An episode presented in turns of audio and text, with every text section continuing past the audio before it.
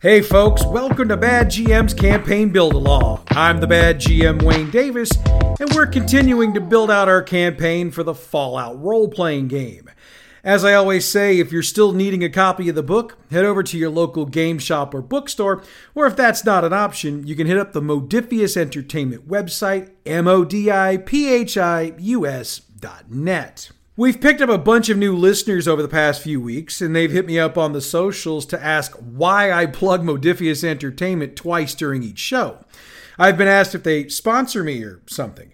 The answer is no, they don't, though it would be really cool if they did. I plug them twice a show because I'm using their product on my show, and to me, it's just basic courtesy to plug the company that produces the materials when you're using them with the hope being that if we drive enough business to their website or to the game shop, we might get a chance to work with them down the line, which again would be really cool.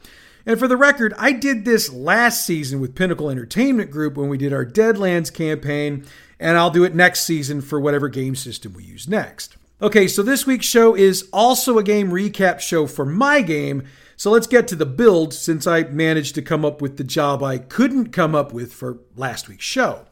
But first, a recap. Last week, the group set up around the perimeter of the Lemp Brewery to see if they could find the individuals that had been reportedly spying on the brewery. They did, and they either tailed them back to where they came from, or they got in a gunfight with them and didn't. If they didn't follow them, it was probably a very short session for your group. For those who tailed them, they got to an old newspaper publishing site. They had several encounters when they first got in, but ultimately discovered a whole host of synths inside, which caused them to flee. Or at least the smart move would have been to flee. Victor took in the information provided and suggested the group back off of that particular lead for the moment while he did some digging. Instead, he had another lead for them to follow, and that's where we pick up this week. Victor instructs the group to meet with Chip, whom he tells them has been an exceptionally reliable source of information in the past. Chip's got a bit of what one would call a quirky personality, though, as he won't meet in a public place, and he expects to be paid not in caps, but in Addictol and grape mentats. Victor will provide the group with several doses of each and gives them the meeting location, which, by the way, is a bus station across the street from the old Kiel Auditorium. He notes it's going to take them about 25 minutes or so to get there, so they've got time as the meeting is set for 4 a.m. For our purposes, we'll say it's somewhere between 2:45 and 3:15 a.m. as the meeting ends. That gives the group a couple of minutes to grab a bite to eat or to use some stim packs or hey, other chems if that's their deal. No judgment here. If the group asks for a description of Chip, Victor doesn't have one to give. He admits he's never actually met Chip. What they're going to need to do is get to the bus station and wait. When someone approaches them and asks, How's your mother? they should answer, I haven't talked to my mother in a year. And he makes it clear that they need to give the answer as he gave it to them. Chip will then either take them to somewhere more private to talk, if there are people there, or he'll give them the information. If he's got actionable intel, the group is encouraged to follow up on it, since whatever they get probably has a short shelf life. If it's not immediately actionable, he requests that they return to him so they can game plan out a course of action. Now, we've detailed the scenery on the way to Kiel multiple times before, so I won't get into it again here. Just note that the auditorium is on the south side of the building, as the Opera House, which is where Barnabas O'Reilly had his office, is on the north side. The bus station is across the street from the auditorium. Now, the bus station is really more like a bus shed, as it's not more really than three walls, a roof, and a ticket counter. And it's apparent that the buses used to line up across the front of the shed and take off as their departure times came up. There's still a couple of buses parked there, and if the group wishes to check them out, they find four suitcases containing some clothing and other assorted personal care items, maybe a mirror or a toothbrush. No caps or chems, though. Regardless of whether or not they search the buses, at some point they'll be standing around the shed waiting for their contact. And they get surprised by the voice coming from behind the counter. From the darkness, they hear, How's your mother? When they give the countersign, the source of the question exits the shadows. Standing four and a half feet tall and weighing about a hundred pounds, the ghoul standing before them is dressed in a long overcoat and wearing a worn fedora. The coat is buttoned closed, and from their side of the counter, they don't see whether it's wearing pants and shoes or not. It really doesn't matter, though. The figure gets up to the counter, eyeballs the group, and speaks. We're not doing introductions here. I, I, don't need to know your names, and if you know mine, I'd appreciate it if you not only just not say it, but forget about it as soon as you can. Now, we are going to go ahead and use Chip's name since this is going to get confusing if we don't. Chip informs the group he's got information, but he expects his payment first. When the group hands over the chems, Chip smiles, then agrees to tell him what he knows. Now, he doesn't have a lot of information, but he gives him what he's got. The group that hit Victor's storehouse had some ghouls in it. He'd call them feral ghouls, but unless someone rolled a cage up to the doors and released them, he has no idea how they could be controlled long enough to not attack the people using them. But maybe they're not feral, as he was approached a couple of days ago by someone offering him a lot of money to accompany a group of people for a job, but to make it look like a feral ghoul had done a lot of damage. Chip notes that something about the way the offer was presented sounded off, so he politely declined, and he's been hiding ever since. He never saw a face as the discussion was held in the old confessional of the Catholic Church. He believes, based on what he saw when he walked in, that whomever he spoke to uses the church as some sort of base of operations. He can tell them that the pews have all been removed, replaced by a number of desks, computers, and a ton of filing cabinets. He also noted that there were a number of heavily armed men in Garson tactical gear, and he was searched as he entered. The only name he has is Mr. Smiley, and come on, he knows that's not a real name. The church is St. Nicholas Catholic Church, which is about a 17 minute walk north from the bus station. Having given his information and collected his pay, he slinks back into the darkness from which he came leaving the group to once again be alone. Now, it's up to the group to decide whether or not the information they just got is actionable, but I'm going to be real honest here. My group's going to take action, so let's build it out. If they decide to head back to Victor to tell him what they've got, he's going to ask him to head that way anyway, so let's just get to it. As I mentioned, it's a 17 minute walk almost due north to the church, and since we haven't really covered anything north of the Opera House, this is going to be some new territory for the group. So, like I like to do, here's a little bit of a St. Louis history lesson. St. Nicholas Catholic Church actually exists, and it exists at the location we're sending the group to. In our world, the lot across the street is a parking lot for the City Museum, which, if you're ever in the area, you must check out.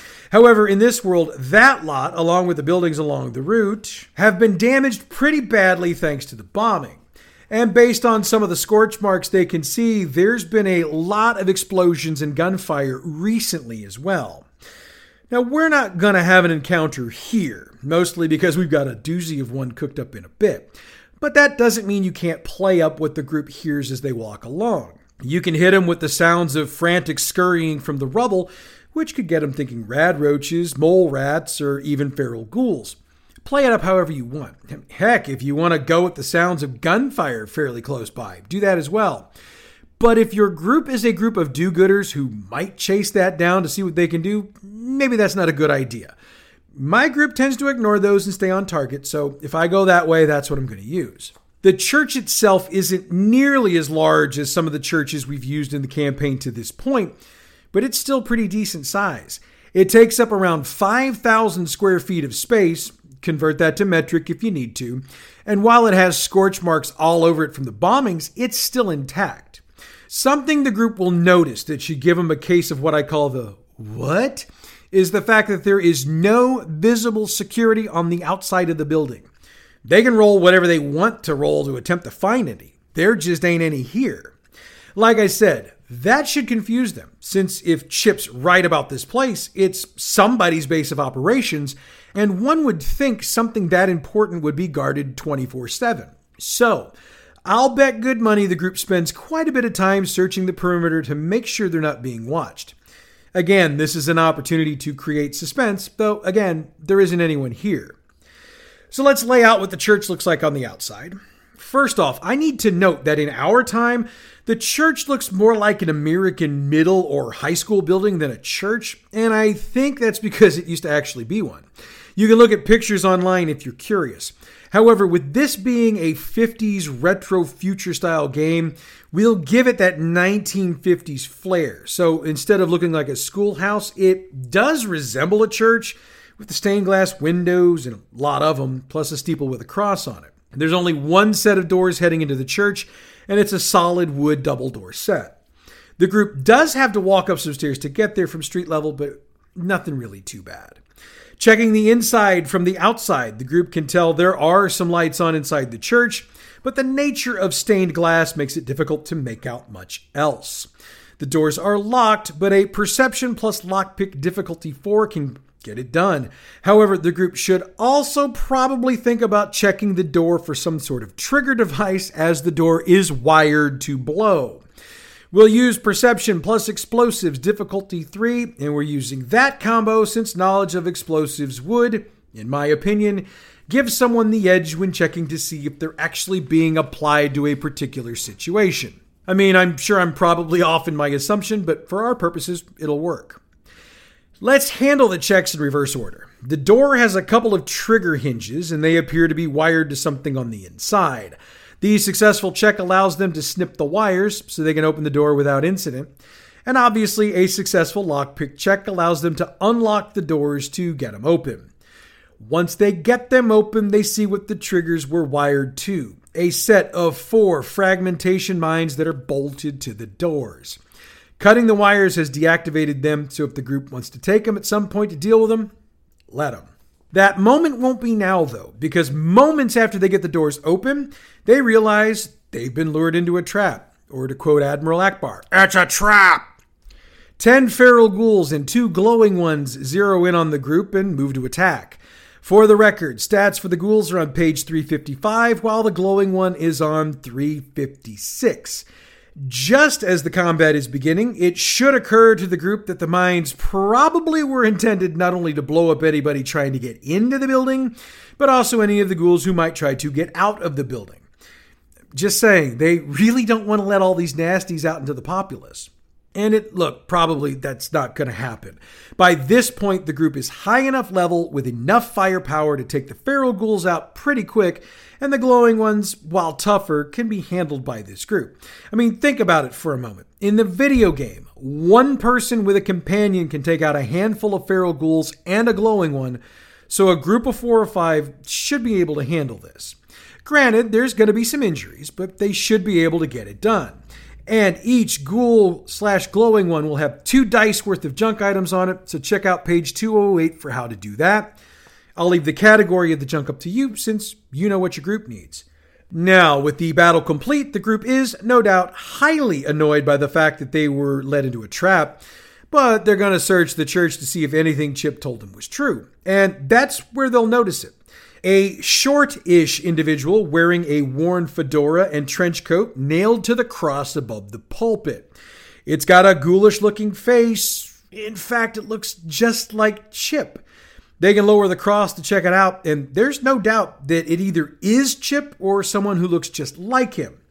One major thing, though, is if they remove the hat, they notice the brain has been removed. Let's go with Science Plus Medicine Difficulty 4. There are two possibilities here. Either somebody did the brain in a jar robot thing from the video game, or they used a rather dated process to draw the memories and personalities out of someone to transfer it into a synth. Since the brain in a jar robot thing is exclusive to the video game, that's not something the characters would know about. I mean, not yet. Let's just say I've got plans down the line. So, obviously, it's the second.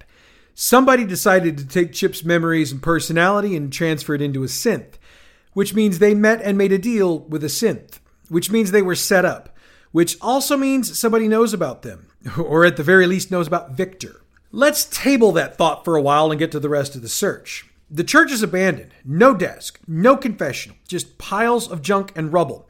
However, have everyone searching make a perception plus luck check difficulty 3. If they succeed, they'll notice something among the debris, and it's right under where the cross was hanging. It's a holotape.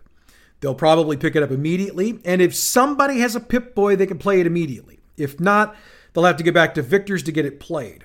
We'll get into what the holotape has on it momentarily, just in case the group has to wait. In the meanwhile, the group probably wants to get out of here and back to either their base or to Victor, so let's get them back. It'll take about a half an hour to get there, and we're talking about Diamond Pass since I'm pretty sure they're just going to want to go report to Victor. When they report what they know, Victor's going to be stunned. He'll also have a look of regret on his face, since, as he notes, Chip has been a loyal informant for me for a very long time. I asked him to dig into this synth situation, and it looks like it got him killed. That is on me.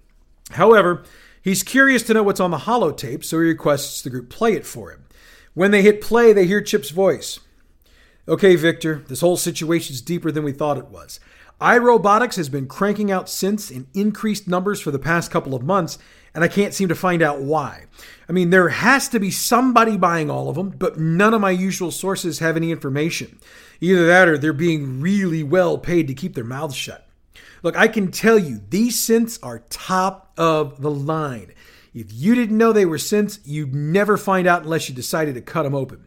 I mean, I had to shoot a guy the other day for trying to rip me off, and if I hadn't blown his head off, I'd have never known. My guy at Garson Tactical told me that they had a big time theft at their Clayton facility a month or so ago, and it basically got cleaned out weapons, armor, uniforms, whole nine yards. So that should tell you how the synths that attacked you got their gear. Just not sure who's behind them. I'm on my way to meeting with somebody calling himself Mr. Smiley. Yeah, I know that's an alias, but he supposedly got a line on whoever the Mr. Big is on this deal. Maybe it's the chems, but I got a really bad feeling about this meeting. That's why I'm recording this. I wanted you to know everything I know, just in case. Oh, one more thing. Our female friend has a line on somebody you might want to look into. Of course, since I don't know who might get their hands on this tape, I'm not saying more than that. You'll know what I mean, though. There's a pause, then he speaks again. All right, I've told you everything I can think of. I got 20 minutes to get to the meeting, so I gotta go. Hope to see you or that team of yours in person to deliver the news, but just in case, well, it's been good working with you, and I hope you find the answers you're looking for. The tape ends. Victor seems lost in thought for several minutes afterwards. He smiles, then speaks.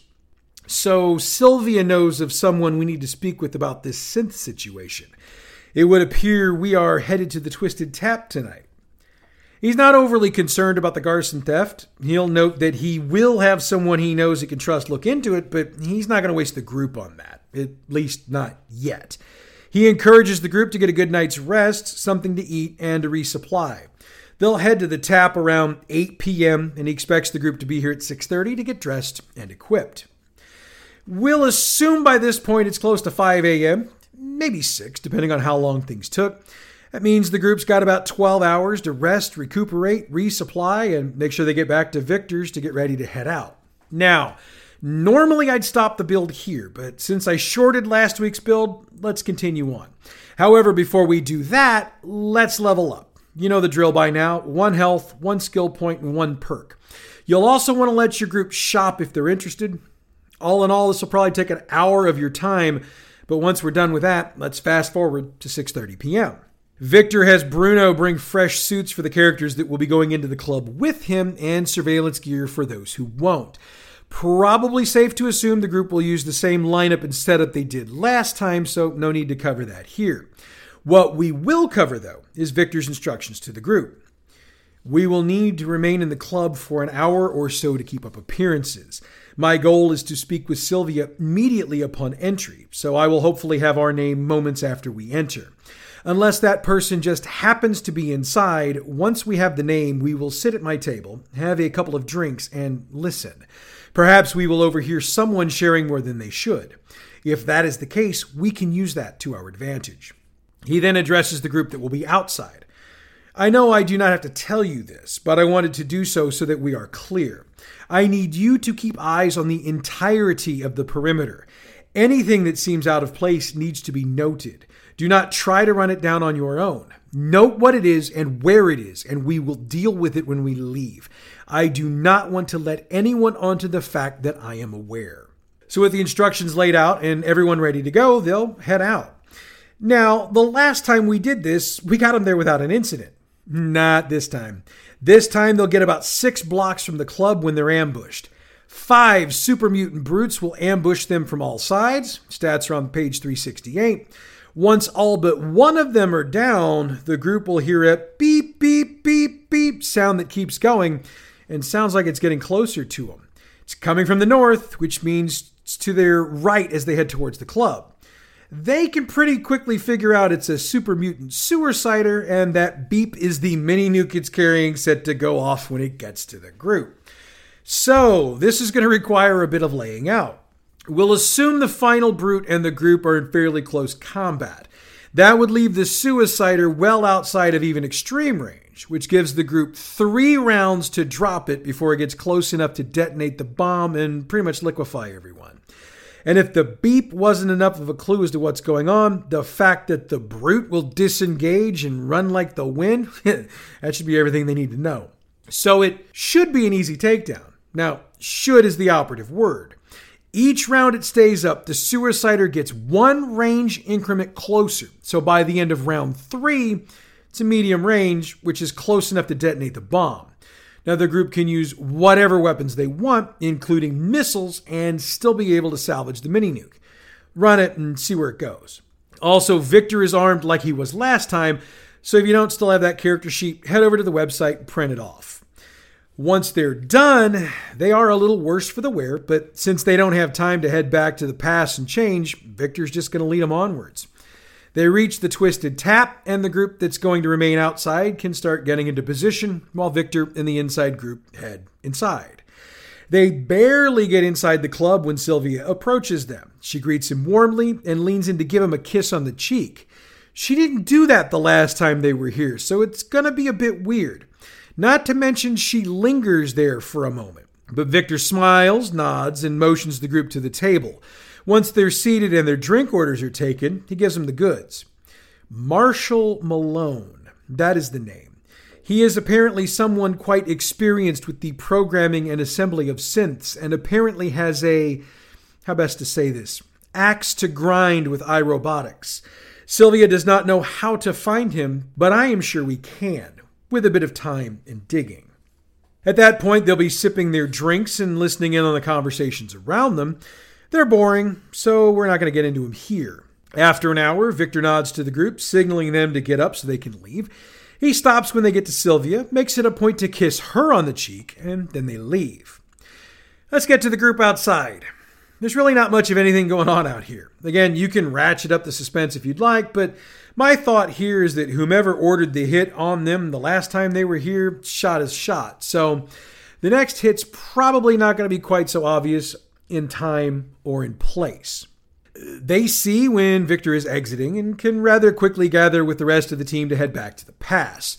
Along the way, Victor brings the group up to speed on what he learned and mentioned that he'll task Bruno with information gathering once they get back to the third base saloon. And I do think we've got a good stopping point here. Before we move on, though, I need to address something I didn't put in here earlier. I know I did another church site, and like I said the last time, if you're not comfortable using churches in your game, change it to whatever you are comfortable with. Or if you prefer it to be a mosque or a temple or a synagogue, do that. You know what you need better than I do, so you'll know how best to adjust Chip's method of hanging inside that building. Okay, so since my group ran last week, we've got stuff to cover. First, though, let's recap what we did two weeks ago. We picked up with our group reaching the area where Briar the Ghoul lives so they could deliver the bottle of booze they'd been tasked with delivering. The interaction went so well that Tyler managed to get him to swap out his buzzsaw for a flamer at cost. With that task accomplished, they move on to the next job on their list, and that's the extermination job at the church. They met with Walter, who explained the situation to them and set them to work. They initially used Jim to float up to the windows of the church to get a feel for how many ghouls they were dealing with. Mm, while he saw three green figures, he wasn't able to determine exactly how many there were. So Gabe went in to check. As a ghoul himself, he knew they wouldn't attack him, so he was able to determine there were a dozen feral ghouls in there, and he left and shut the door behind him. The group decided that Gabe would lead four out at a time, closing the door behind him and holding it shut as he did so.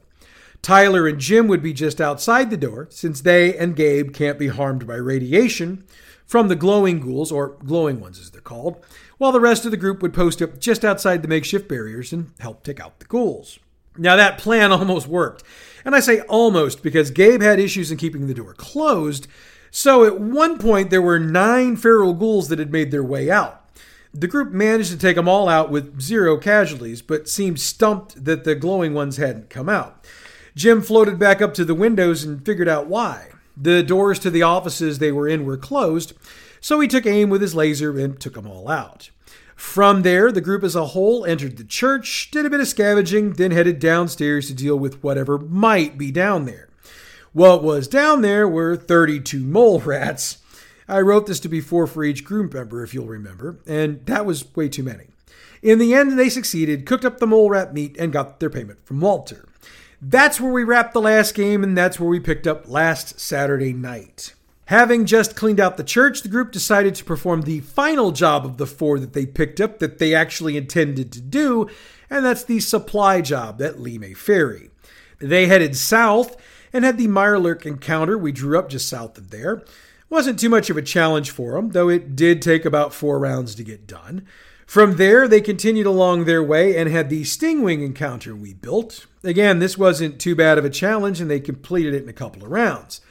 Now, one thing that does need to be noted is that while these weren't too tough of a challenge, there were some injuries incurred, and the group was able to handle getting everyone healed. I should also point out, and probably should have noted this up top, that we were minus Max and Tyler this session, but things still went well, even being short-handed. The group made their way down to the ferry, had their introduction to Martin, and discussed his supply needs. The group agreed to his prices for the meat, but when it came to purchasing Rad-X and Radaway, the group wanted to deal. Clayton hit his rolls out of the park, so they were able to get him for 35 and 50 caps, respectively. The group made sure everyone who needed them got Rad-X and Radaway, and we wrapped at this point due to various commitments for the group members on Sunday. And while it doesn't necessarily sound like we got a lot done, in the grand scheme of things, we actually got a lot done. And that brings us to the end of today's show. Next week, we'll see if the group can find out who this Marshall Malone character is and what he brings to the table. In the meanwhile, check out our other show, Role Playing History. This week, we deep dive the games Ringworld and Bunnies and Burrows. Role Playing History is available wherever you get your podcasts or on our website, badgmproductions.net. All Fallout role playing game materials referenced on this show are the trademarked and copyrighted properties of Modiphius Entertainment through their license with Bethesda Games and are utilized on this show for entertainment purposes only. If you're interested in checking out all the fine products produced by Modiphius, check out their website, modiphius.net. The music we use for this show comes from Pixabay.com. Check them out for all your license free, royalty free music needs. Bad GM's Campaign Build Along is a production of Bad GM Productions. Check us out on Facebook at facebook.com forward slash gaming forward slash Bad GM Prod, on Twitter at Bad GMP, YouTube and Tumblr, Bad GM Productions. You can email us badgmproductions at gmail.com, and online the website is badgmproductions.net. Next week, we answer the question who is Marshall Malone? That's next week, though. Until then, I'm the bad GM Wayne Davis, and I'll see you at the game table.